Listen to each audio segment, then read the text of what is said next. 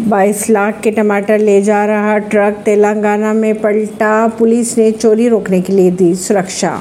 कर्नाटक में 22 लाख के टमाटर दिल्ली ले जा रहा ट्रक, शनिवार को आदिलाबाद में एन एच पर पलट गया, जिसके बाद पुलिस ने टमाटरों की चोरी रोकने के लिए ट्रक को सुरक्षा मुहैया कराई। खबरों के अगर माने तो एक दोपहिया वाहन की टक्कर मारने से बचने के दौरान ट्रक पलटा और उसमें रखे 20 प्रतिशत टमाटर। इस दुर्घटना में खराब हो गए।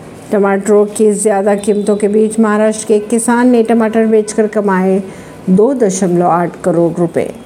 राजस्थान के अजमेर में भारी बारिश से हुआ जल भराव व घरों में घुसा पानी। यूपी से कुल्लू मनाने के लिए निकले एक ही परिवार के 11 लोग हुए लापता, सभी के फ़ोन आ रहे हैं बंद। ऐसी ही खबरों को जानने के लिए जुड़े रहिए जनता सरिश्ता पॉडकास्ट से परवेश दिल्ली से।